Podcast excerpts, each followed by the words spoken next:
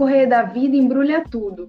A vida é assim: esquenta e esfria, aperta e daí afrouxa, sossega e depois desinquieta.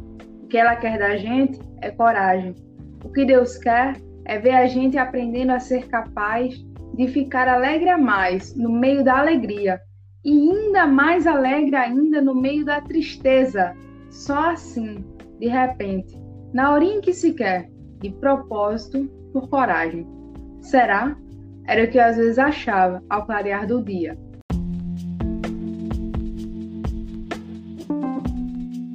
Olá, meu nome é Monique. Eu me chamo Natália. Eu sou Thalita. Sejam muito bem-vindos a esse podcast. Esse é um trabalho para a disciplina de Metodologia do Ensino de Língua Portuguesa 2, a chamada MELP 2. É uma disciplina do Centro de Educação da UFPE e é ministrada pela professora doutora Márcia Vandineide Cavalcante. Mais uma vez, sejam muito bem-vindos e eu espero que vocês aproveitem essa experiência conosco. Nesse episódio, a gente escolheu falar um pouco sobre as relações entre literatura e oralidade. A gente resolveu pensar como essas relações se dão na teoria e como elas podem se desenvolver na sala de aula. A gente espera que as reflexões aqui que a gente faça sejam úteis não só para o conhecimento de vocês, né, mas também para a sua prática docente. E a gente espera que vocês aproveitem.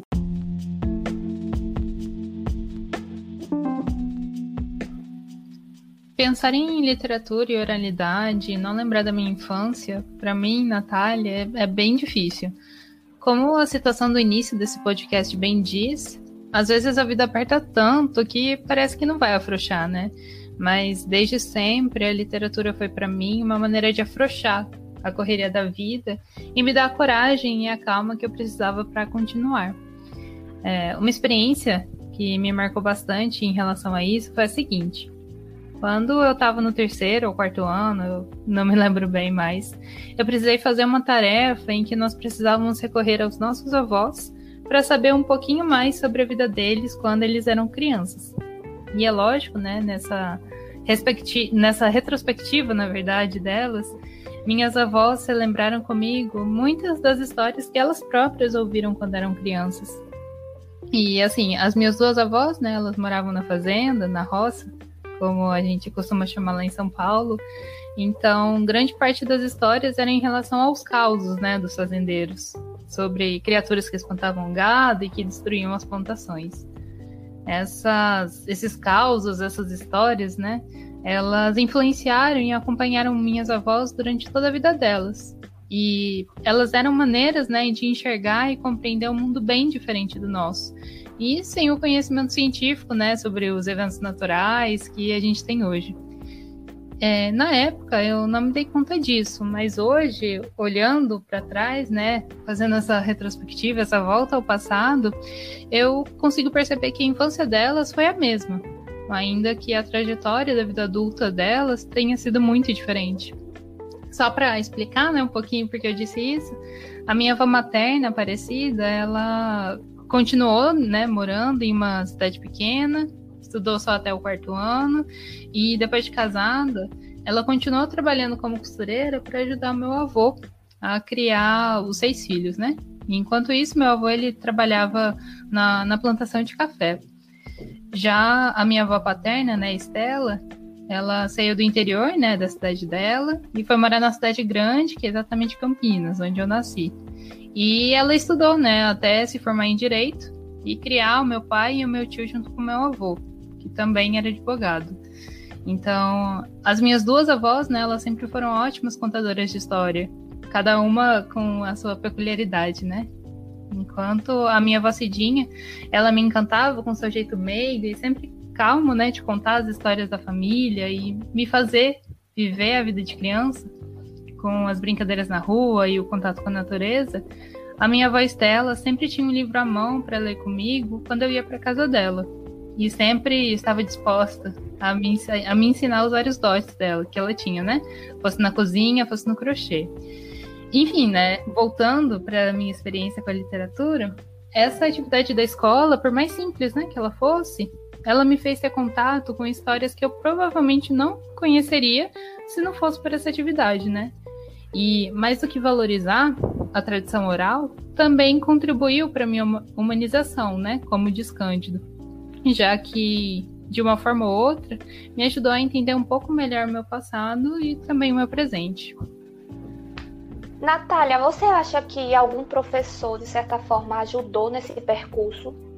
Ou era sempre aquela literatura mais cânone mesmo no colégio? Ah, em relação ao colégio, assim, eu. Os meus professores, eles sempre focaram, né, no, no cânone, mas eles sempre conseguiam contextualizar muito bem com o meu presente, sabe? Com as coisas que a gente estava vivendo. Então, mesmo tendo essa abordagem mais clássica, né, eles sempre presentificavam para a gente, né? Viam que aquilo estava nos livros, mas continuava de alguma maneira é, no nosso dia a dia. É muito interessante pensar nisso, porque no colégio, geralmente, a gente não trabalha a literatura em si. É, geralmente é a história da literatura. A gente estuda as escolas literárias, é, como foi em cada período, o que é que ocorreu, quais são os autores, os livros daquela época, mas o trabalho mesmo com a literatura a gente não vê de uma forma tão frequente.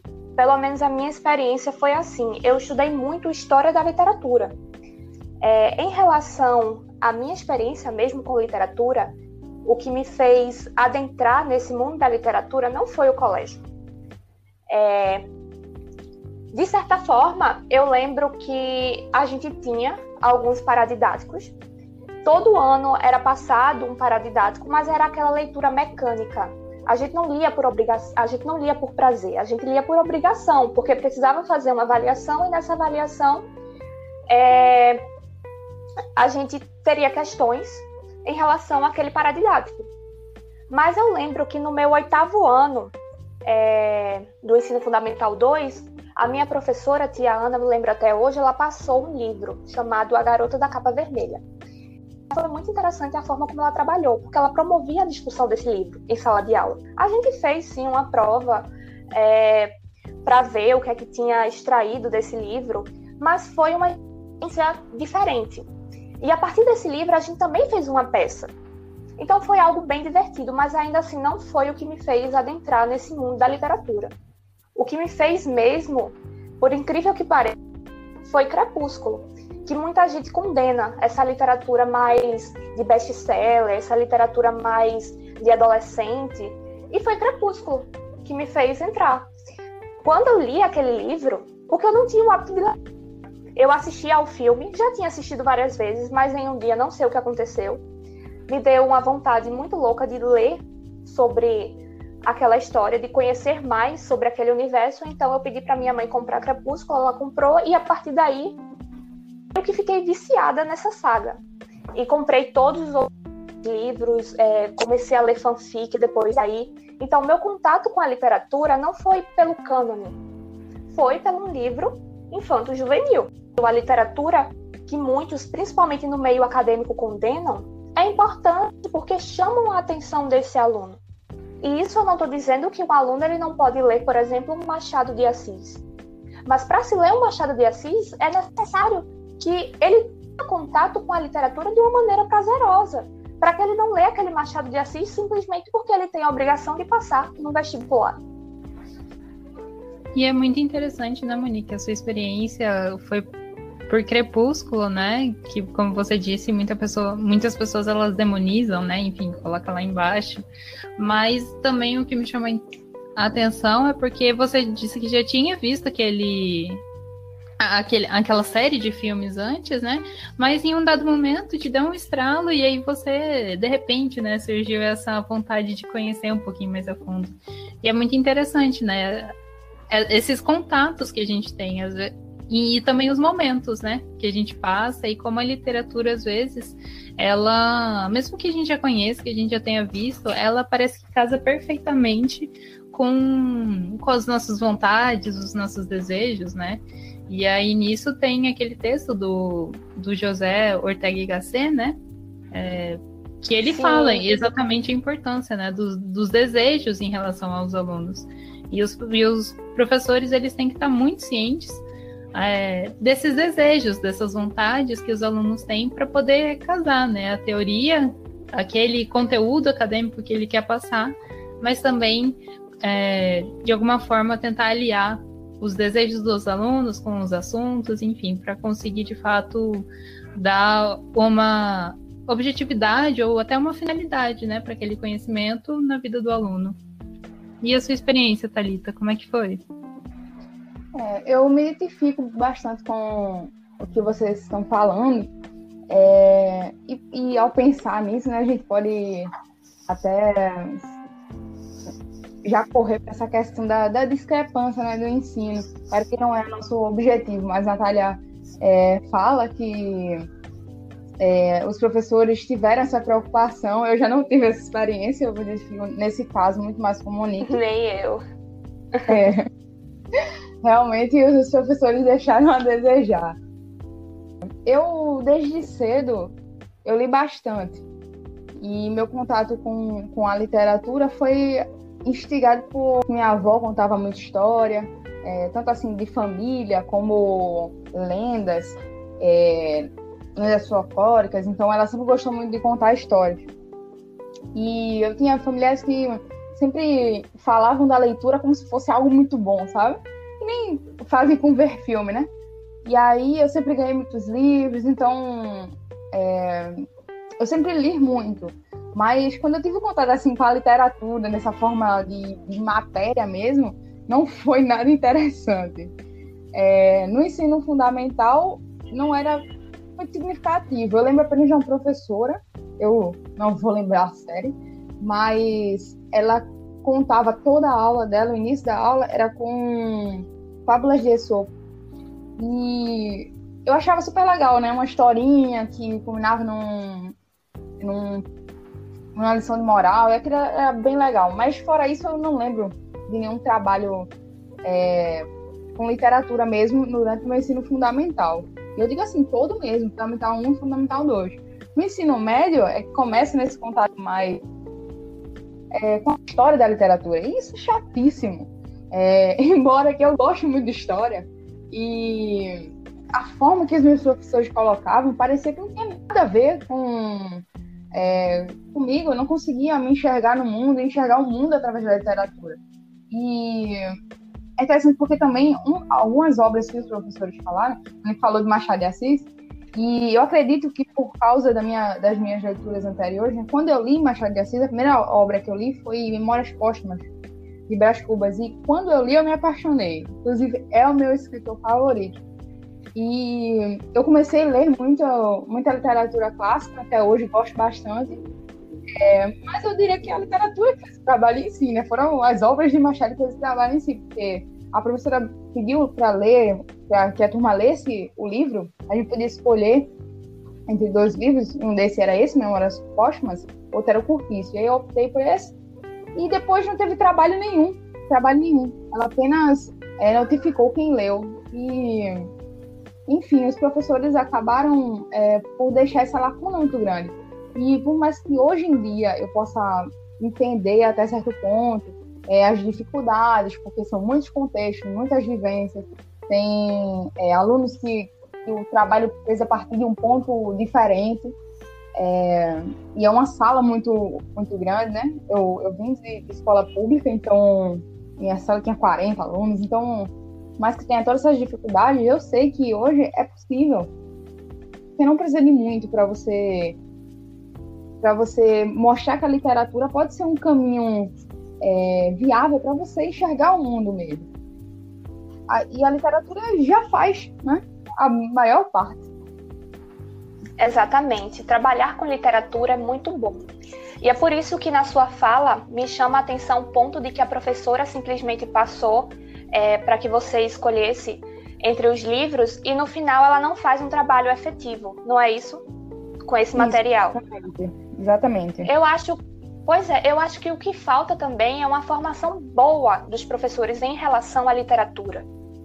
É, isso, pelo menos hoje em dia, pelo menos no nosso contexto, com as disciplinas de MELP e as outras de MELP, no caso, metodologia de ensino de língua portuguesa, para os que não conhecem e também para as outras disciplinas do centro, é, disciplinas do centro de educação, é, da licenciatura trabalham bem essa questão da literatura conosco.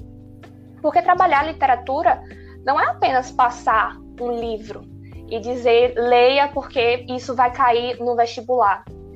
É, isso o Ortega y Gasset, como Natália já falou, ele trabalha isso em seu texto e ele diz que o ensino acaba sendo feito dessa forma por uma questão de que ele precisa ser útil.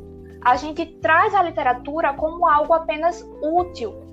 Ensinar a história da literatura é justamente porque ela vai cair no vestibular e esses alunos precisam aprender a história, mas não precisam aprender, por exemplo, eu não digo aprender, não precisam criar gosto pela literatura, porque não é interessante. Isso não vai servir depois para você passar no vestibular.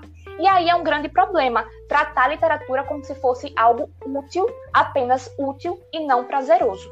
Sim, tô, tem toda a razão, porque assim a gente não descarta essa questão da utilidade, embora que com certeza não é como é visto matemática, por exemplo. É, mas assim, como como Paulo Freire, né, fala que essa a gente nunca pode deixar fora da sala de aula essa vamos dizer assim, essa chama política, né? E os escritores de literatura também tiveram que lidar com isso, né? Com, com o contexto da época, com a, com a visão política da época. Então, quantas oportunidades o professor perdeu de, de engajar os alunos, né? Porque é um papel da escola desses. E, para além disso, com certeza, muito além disso, é fazer a, o aluno ter prazer naquilo, né? Fazer a vida ter sentido. E aí o que vocês falaram também, né, tem muito a ver com a questão da, da própria experiência estética, né, que o aluno ele vai desenvolver com a obra, né. Não é como vocês comentaram, a, li, a literatura ela não pode se resumir a uma historiografia, né. A gente tem que apresentar os textos para os alunos também para eles desenvolverem relações, né, de, enfim, se enxergarem ou não se enxergarem, porque estão ou não se enxergando, se identificando com aquele poema, né.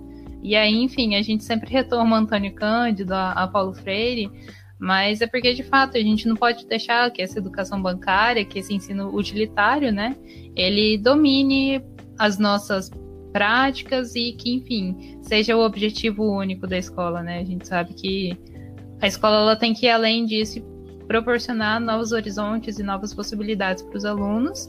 E entre isso entra a literatura, né? Como como grande ajuda, né, para que os alunos eles ampliem os seus, as suas possibilidades, as suas compreensões de mundo.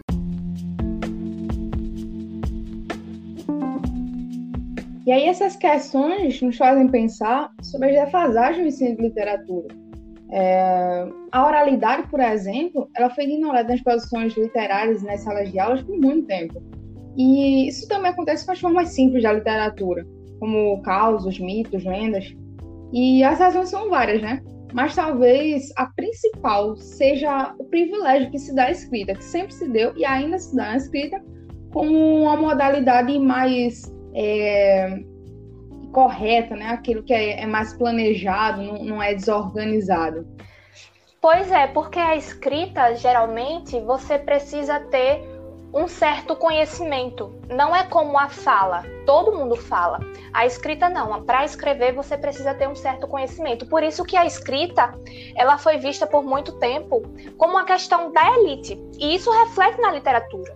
Por muito tempo a literatura foi vista como só os ricos, só a elite, só as pessoas que tinham muito conhecimento, conhecimento acadêmico, é, poderiam ter acesso à literatura. E a gente sabe que não é assim é, Antônio Cândido, que é um dos maiores críticos literários que a gente tem no Brasil, é, diz que a literatura é para todos. A literatura em si é um direito. Ele fala isso no ensaio Direito à Literatura.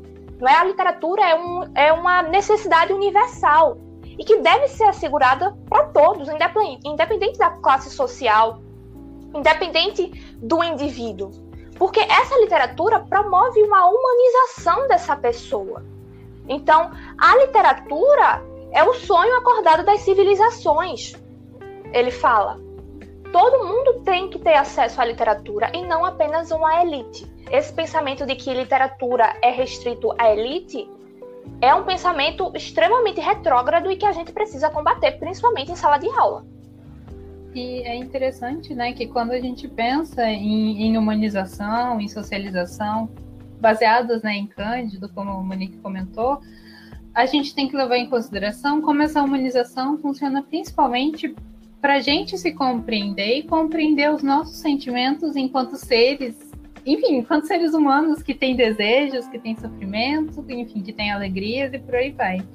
E em relação a isso, me lembrou bastante o Tsvetan Todorov, né? Que lá no, no seu livro A Literatura em Perigo, ele dialoga bastante com Cândido, e aqui dialoga no sentido assim de pensar a mesma coisa, não de que eles fossem contemporâneos ou que estivessem se correspondendo, né? Mas o pensamento do, desses dois teóricos é muito similar, porque Todorov ele pensa que a, a leitura literária é uma forma de orientação das angústias do, dos indivíduos a partir do sofrimento do seu semelhante, né? E esse sofrimento, esses sentimentos vão estar organizados através de um texto literário. Então, aí a gente pensa também na importância das subjetividades, né? Não só do, do autor entre si, mas também o do leitor, que, tá, é, que entra em contato com esse texto literário e consegue compreender melhor os, os seus sentimentos, a sua subjetividade no geral. Por exemplo, se a gente retoma né, o exemplo que a, que a Monique deu, isso fica muito evidente, porque ela já tinha contato com aqueles filmes, né, do, do Crepúsculo, já, enfim, já conhecia a história, mas por que que foi em um momento específico da vida dela que ela se interessou por saber mais sobre, sobre a história? E, enfim, chegou ao contato com os livros, né? Porque, enfim, a, a, subjetividade dela, ela estava em outro momento da vida, que talvez os sentimentos dela correspondessem mais e melhor as expectativas do filme, enfim, são todas essas questões que estão em jogo dentro é, da literatura e no contato da gente com a literatura.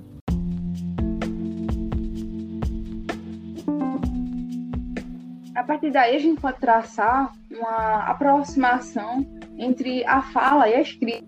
Essa ideia, essa noção também estava presente em muitos poemas modernistas é, como forma assim de, de liberdade, né? De antiacademicismo mesmo. Oswald de Andrade, ele no poema, no poema Pronominais, ele fala, né? Ele faz graça na, com a questão da colocação pronominal do professor e do aluno e daquele que era falado nas ruas, né? Naquilo que a nação brasileira realmente falava. E mesmo que isso só seja retomado né, em 1922, com, com os modernistas principalmente, a gente vai ver que é uma tendência que acompanha a contemporaneidade, né? Mas, enfim, voltando para o modernismo, outro autor que se preocupa bastante com essas questões da oralidade, com, com as narrativas populares, foi Guimarães Rosa. E, e isso a gente vê principalmente é, naquele que está está na lista de, dos 25 melhores livros do mundo, né? Que é Grande Sertão Veredas. Então, é, Guimarães Rosa ele traz para o centro do seu romance as narrativas populares. Mais do que isso, a história é construída em forma de uma narrativa oral, se afastando então da, da tradição romanesca do romance, né, que era é, corrente à época, né, e como ao longo do texto escrito muitas características da fala são introduzidas, um exercício muito interessante de leitura é a gente ler em voz alta para não apenas conseguir acompanhar a narrativa, né? Mas também estabelecer novas relações, nova, novos efeitos de sentido que foram pensados pro, propositamente, né? Pelo, pelo Guimarães Rosa, para mostrar como que a ambiência né, que ele imaginou para sua obra também influenci influenciou é, na escrita, na produção daquela do seu livro. Então é muito importante trazer essas narrativas populares justamente para atribuir um valor a elas, um valor que é esquecido pela, pelas pessoas que acham que essas narrativas não têm tanta importância. E quem fala disso, de todos esses exemplos que a gente deu, é Claudemir Belintani, em seu texto A Tradição Oral na Sala de Aula. E eu vou citar o que ele fala, né? eu vou trazer uma citação. E ele diz que no Brasil, sobretudo a partir do início do século XX, nossa literatura assume as narrativas populares como fontes de renovação, não apenas do imaginário, mas, sobretudo, da forma de narrar e do próprio cultivo da língua brasileira. Ou seja, essas narrativas populares fazem parte do nosso imaginário, fazem parte da nossa língua e precisam ser valorizadas. Se elas são valorizadas, elas também têm que é, estar presentes nas nossas salas de aula. A gente não pode ficar restrito apenas àquilo que é cânone, a gente tem que trazer essas narrativas orais populares para dentro da nossa sala de aula e fazer com que esses alunos tenham acesso a elas e reconheçam a importância delas. E até porque quando a gente pensa, né, retomando e voltando sempre para Antônio Cândido, né, é, é uma forma da gente compreender melhor a nossa identidade brasileira, né, a nossa identidade enquanto país, que muitas vezes a gente é reconhecido lá nos outros países por essas questões, por essas narrativas populares, né? Pelo folclore, enfim, por aí vai. E aí, quando a gente leva em consideração todas essas questões e pensando especialmente no, no a gente também pensa muito na importância do corpo nessas relações e nesses contatos com a literatura é, Belintani, né, que é um professor é, da USP, né, um pesquisador também, tem o conceito de corporalidade. Aqui não vai dar para a gente se adentrar muito, mas é um conceito muito interessante que expõe né, a importância das relações corporais mesmo, que, o, que os sujeitos, enfim, que os alunos, ele é, coloca em jogo no momento em que, nos processos né, de de ensino-aprendizagem.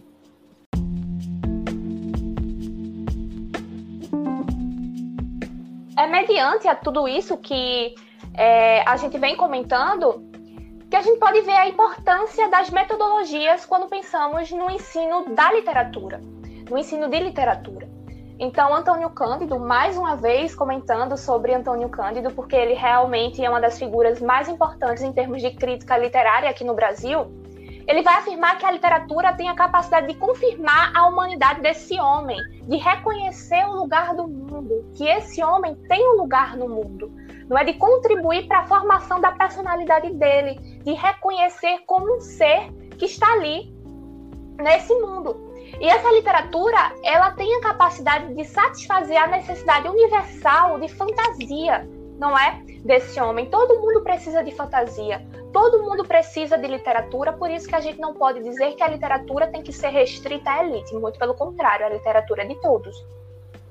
Sim, para alcançar esse caráter né, da literatura, a gente precisa, em sala de aula, ensinar a ler a literatura, que compõe a tradição a tradição literária, é, mas também não deixar de abordar ou, ou valorizar mesmo a literatura com a qual o educando ele já convive.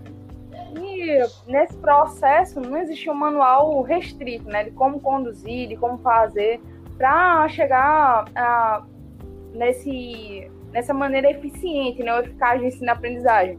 Mas a, tem uma necessidade aí que é explícita, né, que é de propor caminhos diversos para chegar nesse objetivo do amplo letramento literário.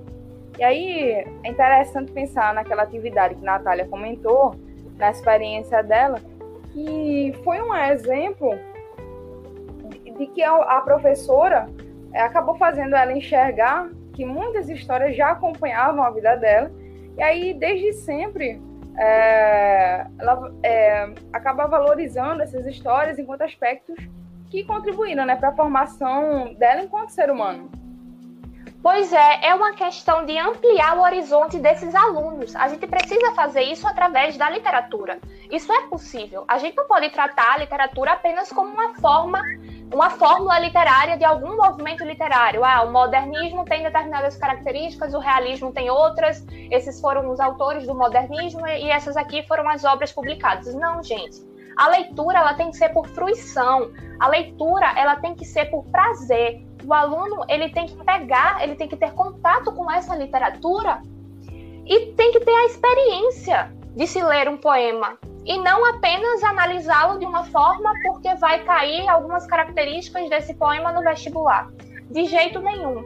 Então, esse texto aí, ele vai proporcionar sensações, lembranças. Então, é um contato realmente desse aluno com a literatura para que ele se identifique, para que ele possa é, ter contato com sensações e lembranças de passados, não sei, de experiências que ele teve ao longo da vida. Então, é mostrar para esses alunos que eles têm a ganhar muito com contato com a literatura. Não é? E cada poema vai suscitar alguma coisa diferente em cada pessoa. E pensando. Ai, desculpa, Thalita, mas rapidinho. Só pensando nessa questão que Monique falou também, né? Tem, a gente consegue ver bastante a problemática, né, da, do ensino utilitário, como José Ortega e Gasset eles pensam, né? É, o aluno ele tem muito a ganhar com a literatura, mas não porque ele vai passar no vestibular ou porque ele vai tirar um 10 numa prova. Ele vai ganhar muito porque ele vai ter a possibilidade de se conhecer melhor, de, é, de compreender melhor a, a, sociedade, né? Enfim, a gente sempre volta para esses autores porque a gente de fato enxerga a, a, as possibilidades que a literatura dá para gente de compreensão, de enfim, de formas de estar no mundo diferentes e como a gente pode aprender e deve aprender com essas outras visões, mesmo que a gente não concorde, né? Exatamente. Eu acho interessante recobrar o que a Isadora Rebelo fala na sua tese de doutorado, que ela fez pela USP, que ela intitulou O papel da linguagem poética no letramento contínuo, uma perspectiva metodológica. Ela considera que a leitura de textos literários não deve ter como objetivo a interpretação correta, mas deve contribuir para que o aluno compreenda sua existência. Aí no trabalho que ela faz em sala de aula, em Paraisópolis, ela usa a leitura dos poemas em sala de aula para que os alunos estabeleçam relações e conexões com os textos através da oralidade. E especialmente né, nesse mundo cada vez mais dinâmico e tecnológico que a gente está vivendo, é muito importante que o professor, né, que a gente saiba trabalhar com as outras manifestações artísticas, né, como artes visuais, músicas, filmes, enfim. Essa abordagem muito semiótica, né, que inclusive está em vários documentos normativos da, da educação, como a BNCC, é, os currículos é, estaduais, né, é, já preconizam, né, e já dão essa abertura e essa possibilidade para o professor. E então, se a gente for pensar em alguma atividade prática, né, é, sob essa abordagem muito semiótica com os alunos, é elaborar junto com eles um mural virtual ou físico, e aí vai depender se o contexto da, dessas relações vai ser em contexto pandêmico, né, com aulas híbridas ou à distância, como o nosso, ou se, enfim, já vai estar tudo presencial, e aí esse mural pode ser físico. Mas o, import, o que importa, né, é que nesse, nesse espaço, né, de compartilhamento, os alunos, eles associem, busquem associar um texto literário a outro texto, seja uma pintura, uma música, enfim. As possibilidades aí são várias, né? E aí cabe ao professor estimular essas relações, né, possíveis, e também refletir junto com os alunos quais são e por que essas relações entre os textos selecionados foram feitas e como que essas relações impactaram e chamaram a atenção do aluno, né? E aí a gente entra, leva em consideração os desejos, a subjetividade desses indivíduos, enfim, a gente consegue unir as pontas, né, de todo esse processo de ensino-aprendizagem em uma atividade dinâmica e que coloque o aluno como protagonista dessa atividade.